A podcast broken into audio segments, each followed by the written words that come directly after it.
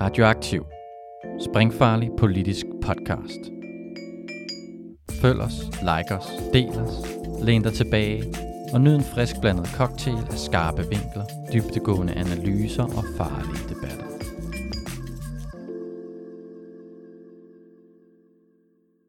Velkommen til Sanger om mere værdi, Radioaktivs økonomiprogram. Jeg er jeres vært, Alex Orash San Alsen Kalai. Den sidste måned holdt hele verden vejret, imens Silicon Valley Bank blev ramt af et stormløb og banken krakkede.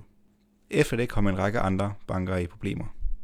I Schweiz blev myndighederne endda nervøse for, at den 166 år gamle bank Credit Suisse ville krakke. Det endte med, at de gennemtvang et salg til konkurrenten UBS for at undgå et decideret krak. Men hvorfor har vi overhovedet banker? Hvad er formålet med den? Hvorfor har det så store konsekvenser for resten af økonomien, når banker går under? For at få besvaret de spørgsmål, er jeg taget ud på Økonomisk Institut ved Københavns Universitet, for at besøge professor Peter Norman Sørensen, der skal guide os igennem bankernes verden.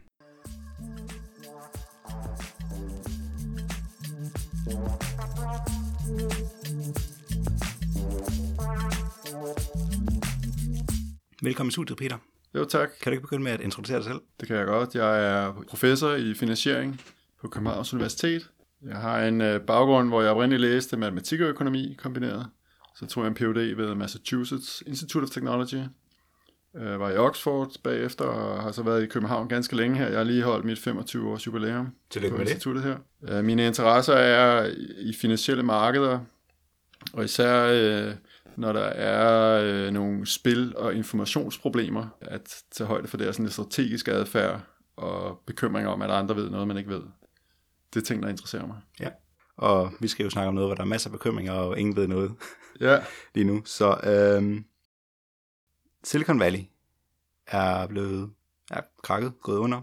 Ud. Der var stormløb på den. Derfor har jeg snakket med dig, fordi at jeg gerne vil have, at du skal hjælpe os med at forstå det her med banker og deres stabilitet. Så før vi snakker om banker generelt, kan vi så ikke lige snakke om Silicon Valley øh, banken i sig selv? det kan vi godt. Øh, Det er jo øh, et aktuelt emne at, øh, at se på det her. Det var en forholdsvis stor bank i USA. Havde den vokset sig til at være 16. størst, regner man med, på aktiver. Og øh, den var meget fokuseret på øh, venture capital af forskellige art. Dels så øh, faktisk halvdelen af udlånene gik til øh, kapitalfonde i venture capital og private equity. Som. Og venture capital betyder... Ja, det er jo øh, finansiering til, øh, til unge virksomheder, til startups, kan man sige. Fondene er sådan, øh, øh, hvor øh, det, det er samlinger lidt mere kapital for investorer, og de går igennem sådan en fond for i fællesskaber at investere i forskellige øh, startups. Øh, men øh, der var også øh, yderligere en fjerdedel af udlånene øh, gik mere direkte til øh, startup virksomheder, så vidt jeg forstår. Mm. Øh, så, øh, så de var meget eksponeret over, hele, øh, over for hele startup-sektoren. Ja. Og, altså, navnet siger jo også Silicon Valley. Altså, man tænker også, at det må have at gøre med, øh, med tech og startups ja. i Kalifornien. Ved siden af at investere meget i tech, så har de så også, så vidt jeg kunne ligesom frem til, øh, haft øh, anden del af deres kapital i statsobligationer. Ja, altså det, det havde de, øh, og øh, det kan man sige, det er jo meget øh, øh, pålideligt sikkert at investere i obligationer. Vi regner normalt statsobligationer for at være sikre, og de, så vil det også sikre, altså man kan regne med at få pengene før eller siden på dem. Øh, men øh, øh, de skulle bruge dem til øh, øh, at dække eventuelle likviditetsproblemer, sådan set. Det var, det var formålet med dem, altså det var en, en mindre brøkdel af deres aktiver. Men øh, øh, med den inflation, der har været, og stigende renter, så er de faldet i kursværdi jo. Og det, er jo, og det var nogle meget, øh, det var nogle statsobligationer med lang løbetid, og de var specielt eksponeret over for de her rentefald, så de har tabt specielt meget. Okay. Så det var selvfølgelig uheldigt, og man kan sige, at øh, det var offentligheden måske ikke helt klar over til at starte med. Øh, øh, de kunne, øh, de kunne ligesom øh, tage det som om, at de her obligationer skulle nok gå med, de var jo stadig, altså de ville jo stadig betale deres penge tilbage før eller Mm. siden, og det var bare på papiret, de nu var mindre værd. Øh, men det er selvfølgelig et, et problem, at de er mindre værd. Øh, jeg tror også, at, øh, at der er noget, der tyder på, at øh, de udlån, de har haft i, i venture capital og tech-sektoren, at der også har været nogle øh, tab på det af en art, altså måske ikke realiseret tab, men måske Ja. forventet tab øh, på nogle af de ting. Og den sektor har måske også været lidt presset af sådan en be- begyndende tegn på lidt økonomisk krise og stigende renter og sådan noget. Det er lidt, jeg er ikke helt sikker på det endnu faktisk. Jeg tror, vi bliver klogere på de her ting, mm. som tiden går. Øh, men i hvert fald kan man jo se, at øh, efterfølgende, øh, altså et par uger efter Silicon Valley Bank gik ned, har de solgt en ganske stor del af deres låneportefølje til øh, en mindre bank, der hedder First Citizens øh, Bankshares. Og øh, de har fået øh, den del af låneporteføljen, som sikkert er den bedste del af låneporteføljen, til en 20% rabat. Så det tyder på, at den nok, den nok ikke har helt, været helt så meget værd, som den så ud til at være på papiret. Øh, så der må have været tab der, og der, var, der kunne være tab i, i de der obligationer, de havde. Øh, og øh, ja, det førte jo så til, øh, til de problemer, der var, øh, som, som er vel almindeligt kendte nu, at der øh, i, i en uge, øh, altså så nok på grund af de tab, der havde været, så gik øh, bankens ledelse ud og sagde, at de godt kunne tænke sig at rejse noget mere aktiekapital, for øh, ligesom at stå lidt mere solidt. Mm. Og det var måske øh, det flag, der blev hejst, der gjorde folk opmærksom på, at det var da egentlig underligt, at de skulle bruge mere aktiekapital her nu. Og nu skal vi lige, aktiekapital er, når du sælger aktier. Ja, du vil, du vil egentlig sælge flere aktier. De har selvfølgelig alle, allerede nogle aktionærer. Ja. Men de vil sælge nogle flere øh, aktier til, til aktionærerne og få ligesom egen kapital, ny egenkapital ind af den vej i, i banken. Ja. Så den kunne stå lidt mere sikker og tage nogle, være robust over for flere tab. Men øh, det var måske noget, der undrede øh, folk lidt, og der var nogle øh, nok indflydelsesrige og store øh, folk i venture-sektoren, der begynder at tænke, hvad er det her for noget, og måske er den bank ikke så sikker, som vi tror, den er, og vi kan komme i problemer øh, med de indskud, vi har, og alle de forretninger, vi har med den her bank. Der spredte sig rygter om, at man skulle begynde at, at afvikle sine forretninger med den her bank. Og det er jo forholdsvis nemt øh, at øh, hive sine indskud ud af en bank. Øh, man øh, taster ind i computeren online, og nu vil man gerne have flyttet sine penge over en anden bank, og så er de mere eller mindre flyttet jo. Øh, så der øh, rejser på ganske få dage. Ja, jeg læste, det var på to dage var 90% af alle indlån øh, lige pludselig blevet hævet. Ja. Eller forsøgt hævet. Ja, forsøgt hævet, ja. Så det gik meget, meget hurtigt. Det, er jo, altså, det var virkelig hurtigt uh, stormløb imod banken, kan man sige. Fra indskydernes side eller indlånernes side, at de tager deres, øh, de vil gerne have deres penge tilbage, eller penge ud, øh, ja. så de er i sikkerhed. Og normalt vil, sådan, vil de fleste øh, konti i sådan en bank jo være dækket af en form for, hvad det hedder på dansk, indskydergaranti, ja. øh, som i USA går op til 250.000 dollars. Øh, ja. Men lige præcis Silicon Valley Bank, der var det 90 procent eller sådan noget, der havde... Ja, altså de havde nogle ret store kunder øh, på forskellige vis. Altså, det skal du sige, at øh, der var måske mange virksomheder, der også benyttede det som deres bank, og nogle virksomheder kan let have lånt nogle penge, og så lade dem stå i banken, indtil de skal bruge dem, ja. eller har andre grunde have noget likviditet stående, øh, som gik over det her. Og så var der også nogle øh, store investorer eller private folk, simpelthen, som også havde forholdsvis store indskud åbenbart. Så der var ret meget, der ikke ville være garanteret af, af indskydergarantien, ja. eller falde under den indskydergaranti, der normalt er. Så de kunne ikke forvente at få reddet deres penge, så der var ekstra grund til selvfølgelig at hive dem ud. Ja. Hvis man sidder nu og undersøger, hvad er indskydergarantien i Danmark, så det er 100.000 euro. Ja, det er sådan den fælles europæiske kroner. definition. Ja. ja. ja, lige præcis. Så nu kan man så friste til at spørge, var det fordi Silicon Valley Bank var en dårligt drevet bank, at den var sårbar over for sådan en stormløb? Ja, det er jo et godt spørgsmål. Det vil jeg også tro, vi bliver klogere på hen ad vejen. Men man kan sige, at øh, det var øh, med den størrelse banken havde, altså den var vokset så ret stor, og så var det måske lidt uklogt at være så koncentreret i, i, i udlån til sådan et område. Altså det kommer selvfølgelig an på, at man synes, at startup og tech er en sektor, eller hvad, men, men, men i hvert fald kan man sige, at der er måske nogle fællestræk ved det, som det sådan er uklogt at være øh, eksponeret overfor. Øh, hvis der så er nogle problemer i den sektor, så bliver man jo ramt hårdt. Det er klogere at være diversificeret og have nogenlunde sikker portefølje, når man er bank, kan man sige. Ja. Grunden til, at jeg for at snakke med dig, er jo ikke kun for at snakke om Silicon Valley Bank i sig selv. Det er jo også fordi, at sidste år blev der givet Nobelprisen i økonomi til Diamond, Dybvig og Bernanke for deres forskning i stormløb på banker og finanskrak eller bankkrak, som giver sådan mere sådan teoretisk forståelse af, hvad er det her stormløb her, hvad er en bank og sådan noget. Kunne du ikke begynde med at forklare, hvad er en bank, sådan helt fundamentalt set? Ja, man kan sige, at øh, det mest øh, principielle øh, model af en bank, er lige præcis, at det er et sted, hvor øh, der er nogle øh, indskyder, en masse småsparere måske, der har sat penge ind, og dermed kan banken samle en stor bunke penge på den ene side, og så kan den låne de her penge ud til uh, virksomheder, øh, måske igen tilbage til nogle private individer i nogle tilfælde, men altså ideelt set til nogle virksomheder, kan man sige, til produktive aktiviteter, og kanalisere penge ud der. Og det mest øh, indlysende, man har tænkt på, er måske, at, at det netop kan diversificere den her risiko, eller gøre det lidt mere sikkert, sådan, sådan lidt forsikringsagtigt. For den enkelte opsparer kunne det være meget risikabelt at låne sine penge ud til en bestemt virksomhed. Altså så kan det være mere sikkert at gå igennem en bank, der låner ud til alle mulige forskellige virksomheder. Så kan man sige, så kommer der sikkert nogle tab i nogle af dem, men ikke tab i dem alle sammen. Og lidt forsikringsagtigt kan man regne ud nogenlunde, hvad er procentdelen af tab øh, på forhånd, og så... Øh, så er det egentlig ret sikkert, hvor mange penge, der vil være tilbage bagefter. Og så tager man lidt højere afkast, så hænger det hele sammen, når man låner penge ud en lidt højere rente.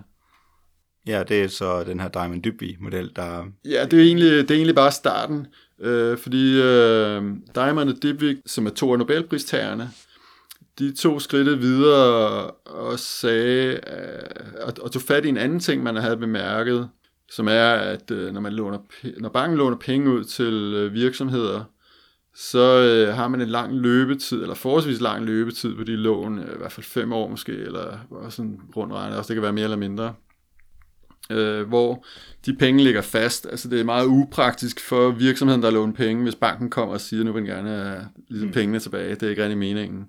Meningen er, at det er en nogenlunde langsigtet investering. Men på den anden side kan man tilbyde indskyderne noget meget kortsigtet, øh, at man på fordring bare kan komme og hæve sine penge, lige når man får behov for dem. Og det behøver man nærmest ikke, eller man behøver ikke annoncere det i forvejen. Altså nu er det virkelig, øh, du bruger lige dit øh, kort nede i butikken, og vupti, så er pengene ud af kontoen, og du har, så er det ikke spurgt banken om det, det er bare en mm. fast aftale, det kan du bare gøre.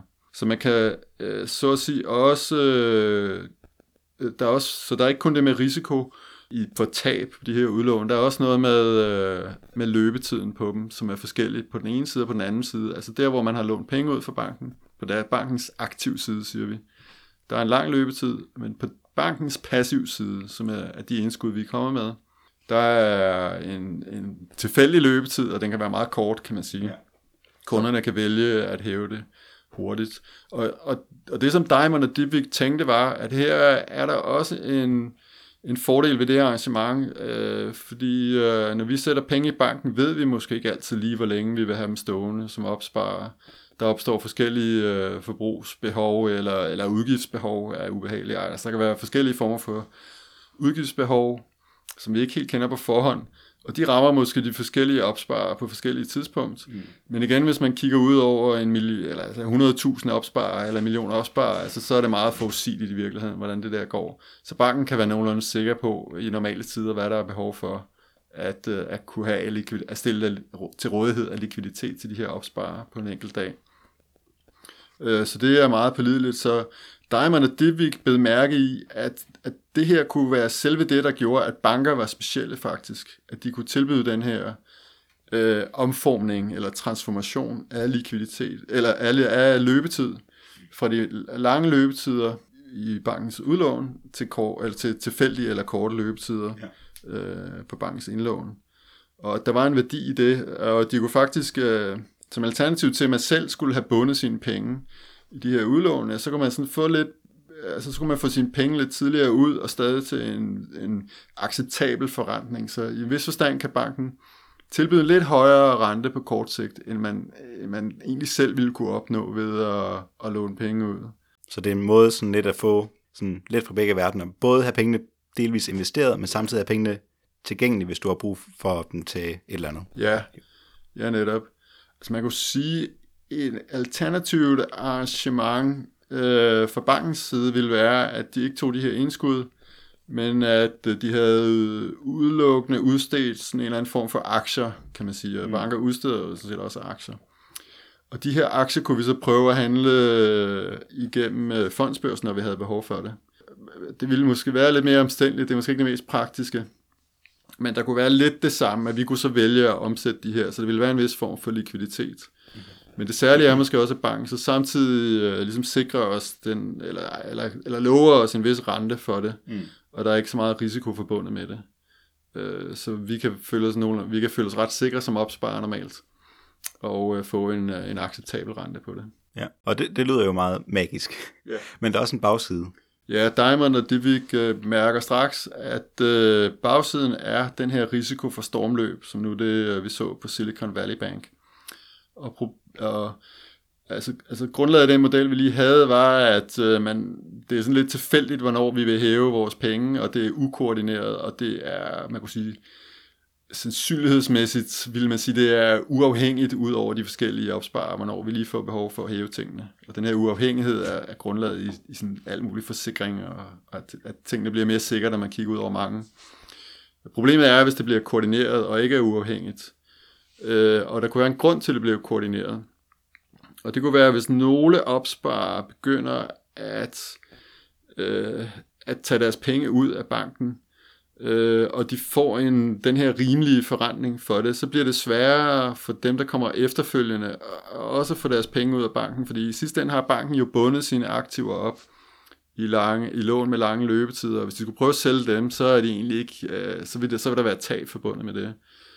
Øh, så hvis man begynder at frygte, at aktiverne ikke rigtig kan dække indskuddene, øh, så får indskyderne en grund til at begynde at løbe hen til banken, eller, eller gøre, hvad de kan for hurtigst muligt at få deres penge ud, og blive først i køen, og få deres penge ud, inden det her går galt. Og det kan jo være et frygteligt spil, som man så i Silicon Valley Bank. Ja. Øh, så bliver det koordineret, så løber alle pludselig. Øh, så, altså Diamond og Divik taler om, at det rent spilteoretisk er det en ligevægt i modellen, at, at øh, alle begynder at hæve, og så vil alle gerne hæve. Og det er ikke nogen særlig hensigtsmæssig ligevægt, og der er en anden ligevægt, hvor man bare havde lavet sine penge stå, og, øh, og, og hvis der ikke er ret mange, der hæver, så er der ingen problemer.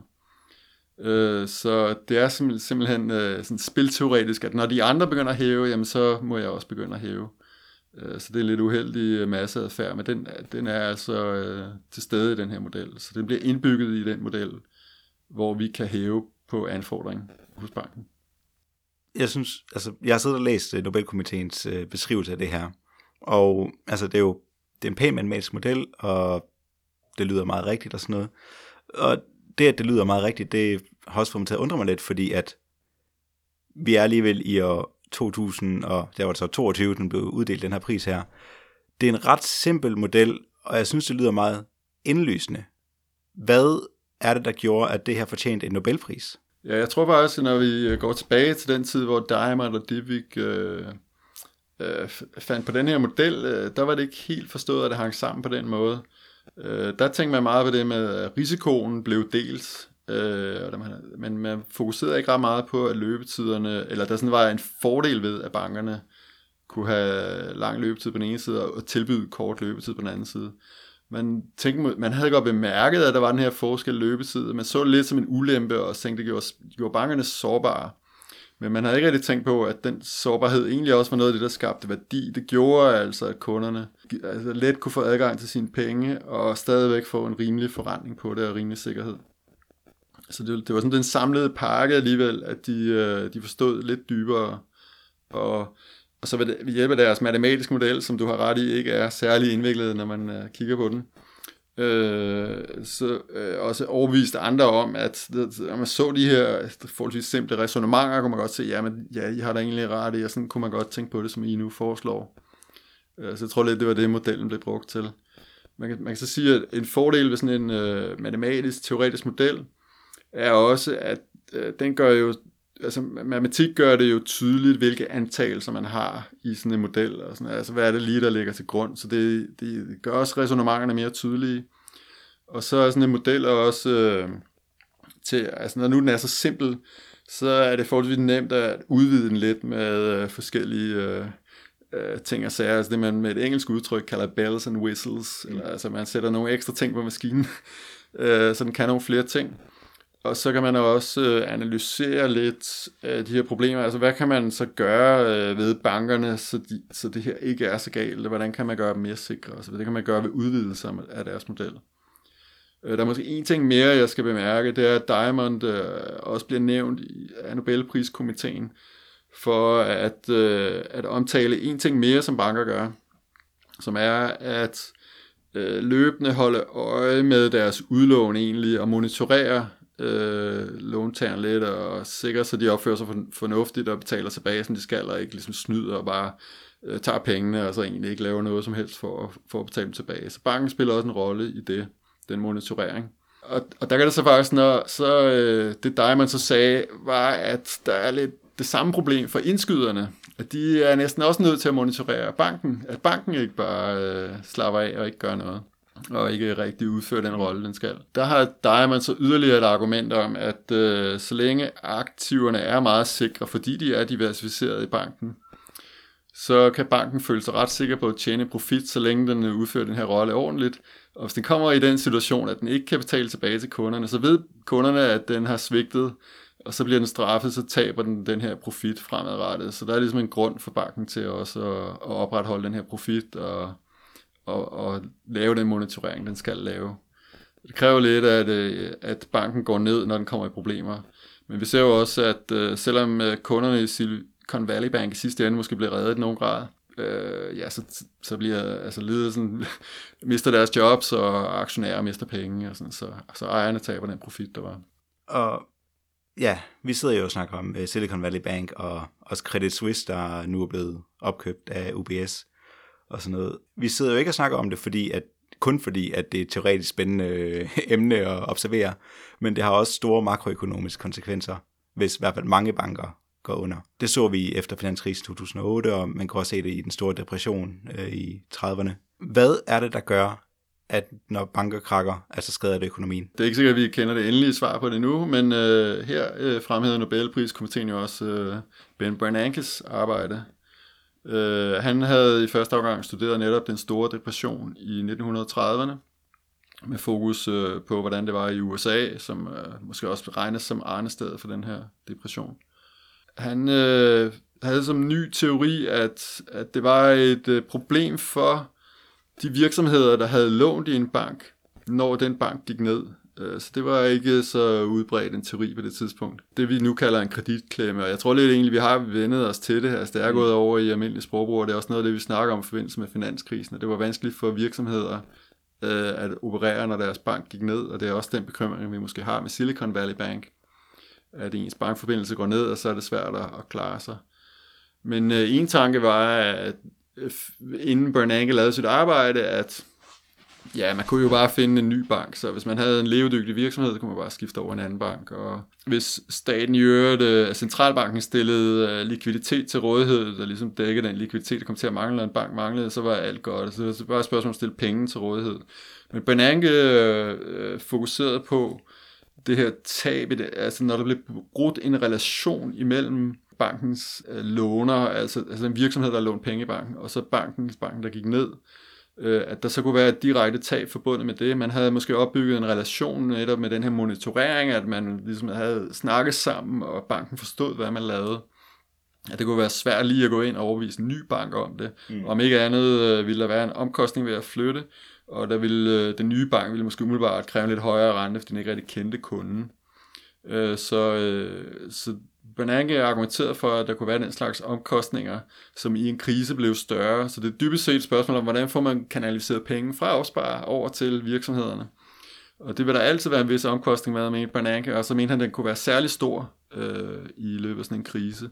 Og det prøvede han så også at sætte tal på, øh, hvad det kunne være ved at studere om... Øh, om, om øh, når der sådan var fald i, i kreditgivning, om det så førte til og også, at virksomhederne havde det sværere efterfølgende. Han brugte sådan nogle meget makroøkonomiske tal, hvor det var vanskeligt at se den her relation særligt direkte. Øh, men det var sådan det data, han havde til rådighed øh, fra 1930'erne. Og øh, han, han gjorde det plausibelt, at der var den her forbindelse, og man begyndte at snakke meget mere om det og forstod det her bedre. Så kan man sige, at det da øh, finanskrisen kom efterfølgende, der har vi haft meget mere detaljeret adgang til data for, hvad er de her relationer egentlig, og man kan kigge meget mere præcis på de virksomheder, der bliver ramt af, at deres bank går ned ja. af den her relation. Og det har i langt hen ad vejen sådan bekræftet den her teori om, at der er sådan nogle problemer. Den her kreditklemme er tydelig nok, når de ting forekommer. Øh, den anden vej rundt må man sige, at, øh, at jeg tror, at verden var forholdsvis heldig, at det lige præcis var Bernanke, der sad som chef i uh, Federal Reserve, da finanskrisen ramte i 2008. Så han havde så meget indsigt i det her og gjorde, hvad han kunne for at afbøde nogle af de her effekter, ifølge ham selv. Jeg tror stadig, at man kan diskutere, om han gjorde præcis det rigtige. Han har skrevet en bog, hvor han forklarer, hvad han gjorde. Ja. Øh, og øh, og at, at man skal i hvert fald ikke regne med, at andre ville have gjort det bedre, kan, tror jeg, man kan sige. Så, så kan man stadig sikkert altid kritisere noget. Hvad så, hvad så med nu? Det er altid svært at spå, så det er ikke noget, hvor, hvor jeg vil holde dig ansvarlig for den forudsigelse, du kommer med. Men har du en vurdering af, om vi øh, står i risiko for en ny krise eller 2008? Nej, altså, det er virkelig svært at spå om, og, øh, og det handler lidt om, øh, at investorerne, eller, eller indskyderne dybest set, kan have den her mistillid til nogle af bankerne, og, og så skifte fra den ene ligevægt til den anden ligevægt, den hvor de så løber ned til banken, for at få deres indskud ud. Og det er sådan ret uforudsigeligt, hvornår øh, den tillid når under et vist niveau. Så det er ret svært at sige, øh, hvor meget af det her, der vil komme. Øh, og hver krise har sine nye øh, problemer, så det er også lidt svært at sige. Altså, der var nogen, der kynisk sagde, at øh, når der var gået øh, lang nok tid, øh, så ville vi ligesom efter en stor depression inden finanskrisen, så ville vi have løsnet alle former for regulering igen øh, af bankerne, så øh, kunne vi komme i de samme problemer. Så lang tid er der ikke gået nu, altså der er sådan forholdsvis god regulering af bankerne. Ja. Selvom der også har været en diskussion af, at en bank som Silicon Valley Bank måske skulle have været reguleret lidt øh, mere kraftigt i USA, og de havde øh, under Trumps præsidenttid sådan ligesom lobbyet lidt for ikke at, at få hårdere regulering. Og det lykkedes dem jo. Altså de var reguleret ja. kraftigere før Trump, og ja. Trump fik de lobbyet ja. for at... Øh... Ja, Øh, så det kan gå lidt i den retning ja. nogle gange, ja. Men, men stadigvæk har vi sådan nogenlunde hård regulering i øjeblikket, og det tror jeg bremser i høj grad øh, den krise, der er lige nu, men altså, man ved aldrig, hvornår det helt stopper ja. øh, med de her ting. Man endte jo med, med de her konti i Silicon Valley Bank, at give de facto fuld garanti til, øh, yeah. til alle indskud. Det, det er jo en måde at håndtere stabiliteten på, og at simpelthen sige, nu får alle indskud af fuld garanti, øh, i hvert fald alle banker over en vis størrelse, eller, eller sådan noget. Hvad, hvad er nogle andre måder, man vil kunne, andre måder at kunne øge stabiliteten? Ja, altså dels vil jeg sige, der er en debat om det nu, og også var det klogeste at gøre, men det, er sådan lidt, altså det kan jo være måden at stoppe øh, flere stormløb på. Øh, men, men man kan også sige, at det med, at bankerne skulle monitorere deres bank, øh, eller indskyderne skulle monitorere deres bank, det går måske lidt øh, fløjten, når man gør det på den måde. Ja. Og så har man indskydergarantien. Altså man havde også øh, mulighed for sådan, at, at give banken lov til at fryse ens indskud og holde op med at udbetale det her. Så bare sige, at I kan ikke få det lige nu. Og så kan man stoppe et stormløb og se, om man kan, om man kan komme videre ud øh, på den anden side. Ellers så har vi jo øh, øh altså haft nogle krav, hvor bankerne skulle øge øh, to former for kapital. Både deres, deres evne til at tage tab på aktiverne. Det, det er ligesom den risiko, der er på aktivsiden af nogen. Det kan gå dårligt for nogle virksomheder, og specielt når man har lidt koncentration, kan der være noget risiko. Diamond og, Diamond, og, og Dipvik i en vis forstand er altså argumenteret for, at aktiverne burde være sikre. Det vil være den bedste måde, men i praksis er der noget usikkerhed. Øh, med noget ekstra kapital kan man gøre det lidt mere sikkert, så det kunne være et led i det. Den anden form for kapital er til at dække likviditet. Og det var så også her, måske hvor Silicon Valley Bank lidt forkert havde sat det i statsobligationer med lang løbetid, øh, som så ikke øh, kunne det ikke så godt, når kunderne kan komme og gerne vil øh, hæve deres penge, så havde man tab, så må man realisere tab på dem, så det var ikke så smart. Øh, men de to former for, for kapital har vi jo så ekstra krav om. Nu er der jo en anden debat, som går på Credit Suisse, øh, hvor øh, aktionærerne har i Credit Suisse har fået lov at beholde en vis værdi, og så har man øh, øh, valgt at ikke tilbagebetale øh, en form for, for lån, kan man sige, eller, eller obligationer, som en bank havde udstedt. Det man kalder A1 kapital, men altså det var noget af det første kapital, der skulle til tab, men jeg tror, at investorerne havde regnet med, at det var efter, aktionærerne havde tabt alle deres penge. Så ville de her indlån, så vil de næste, eller de her lån, så vil de næste, der røg. Øh, men nu i det her tilfælde har man valgt at lade de her lån gå inden uh, egenkapitalen. Uh, det europæiske banktilsyn måtte ud og sige, at uh, det kunne sørge ikke ske i eurozonen. det var et, en svejsisk specialitet. Uh, eller hullet svejseost her måske, men uh, det kom sådan en overraskelse. Sådan nogle overraskelser bryder folk sig ikke rigtig om heller. Altså det, det skaber også nervøsitet. Der er også sådan noget med, at hvis at staten skulle til at sælge, lave en indskudsgaranti i praktisk i alle banker, så vil der jo også ske en form for øh, modkrav med, at det ene er, så skal øh, alle banker til at øh, betale ind til, til en kasse, der, der vil kunne garantere det her. Og det andet er, nogen, nogen gætter på, at det vil så også betyde, at staterne begynder at, at styre bankerne per dekret gennem at sætte krav til, hvordan forskellige aspekter af bankvæsenet fungerer. Ja, så der er lidt øh, debat her mellem, øh, hvad kan man sige, en, en centraliseret statsdrevet bank måske nærmest, der, der står for det hele, og så de private bankers evne til at operere både øh, med henblik på at give øh, kredit til dem, de vurderer er kreditværdige og kanalisere penge derhen, men også så med det her med at tage indlån, som er øh, på øh, anfordringer, og som Diamond og Divic altså argumentere for, det skaber noget værdi, at man laver den her øh, likviditetstransformation, men, øh, men altså gør de det godt, og er, er bagsiden større end det med diskabelse, det er sådan lidt den øh, debat, der kører frem og tilbage. Ja. Men det, han, han er jo så med indskydergarantien, så socialiserer man jo tabene. Ja, ja det, har, det har været et, et problem, at man kunne have profit op til et vist punkt ved banken, og så når tabene kom, så var det andre, der skulle dække tabene. Det, var, det argument var også oppe i finanskrisen øh, i starten, at man skulle øh, lade de banker gå ned. Der gik ned, men så kom, så tror jeg, man begyndte at tænke mere på det her med kreditklem, og sådan, så var, følte man sig alligevel, man nødsaget til at redde dem og stoppe det. Så det er en meget vanskelig øh, balancegang, det der ja. også det er en debat, der vil køre videre, jeg er sikker på. Øhm, og ja, det, jeg kan og der, helt der er et utal af foreslåede løsninger, ja. Ja, det er der faktisk. Jeg har også, øh, jeg, jeg læser nogen, der har foreslået en øh, bankvæsen med fuld reserve, så man går væk fra den her øh, idé om, at banken også skal investere og sådan noget, men at, at simpelthen det, du putter ind i banken, det ligger bare på en virtuel konto i form af digitale centralbankspenge, og sådan noget, og hvis du så gerne vil have renter på noget, så er du nødt til at investere den på konventionel vis. Ja, det, det forslag er der også, eller man kan, der har også været foreslået, at vi direkte kunne, øh, som privatkunder, egentlig bare skyde penge ind i Nationalbanken.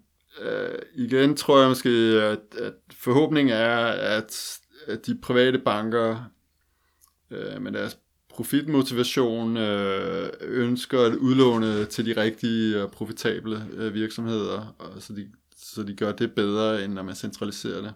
Men jeg ved også, at der har været øh, jo også en kæmpe debat om, øh, om et land som Kina, der havde, øh, hvor staten kunne øh, stille ret mange krav til, hvad bankerne skulle låne til.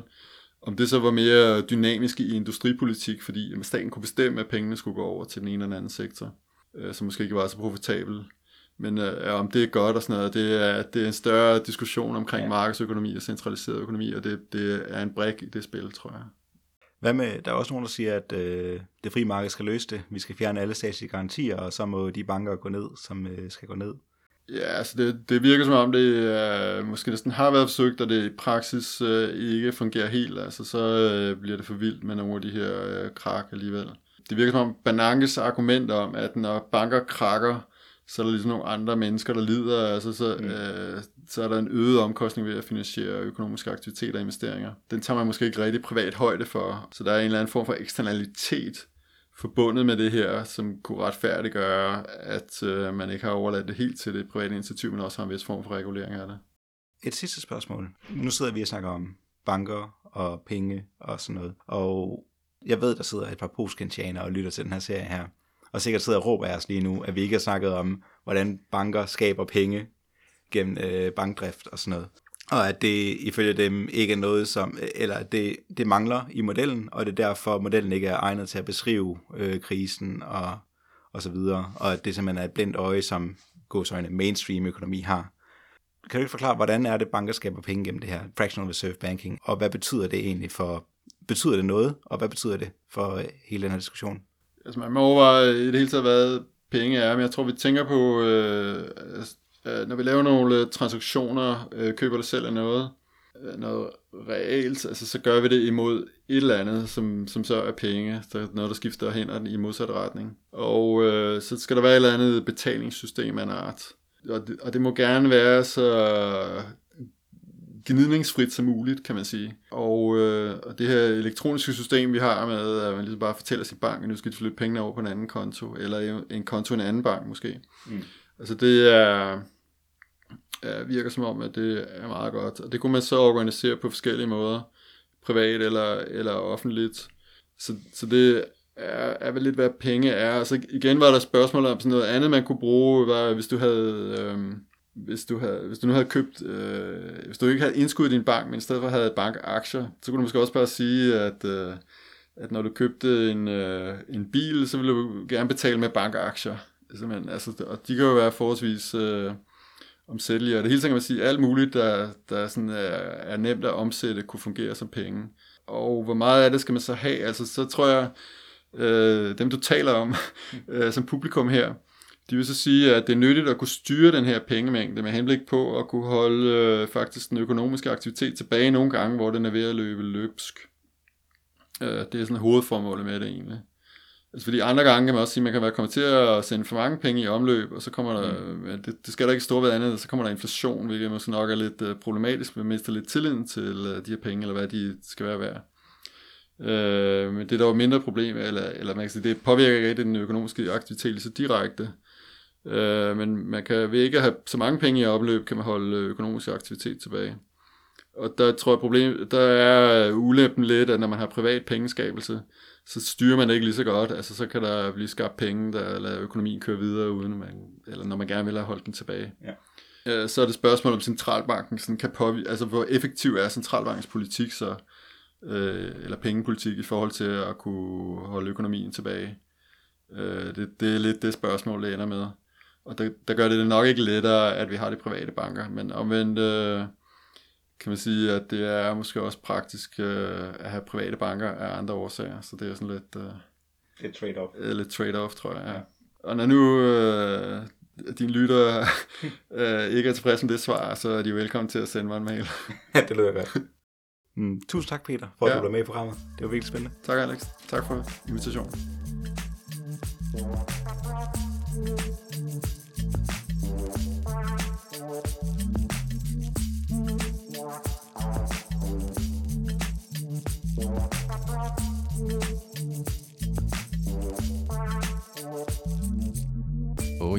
Inden du smutter, husk nu lige at følge Radioaktiv. Vi er på Facebook, Twitter, på SoundCloud eller i din podcast-app. En række af vores podcasts udkommer også som video på YouTube. Du må også gerne dele os med dine venner.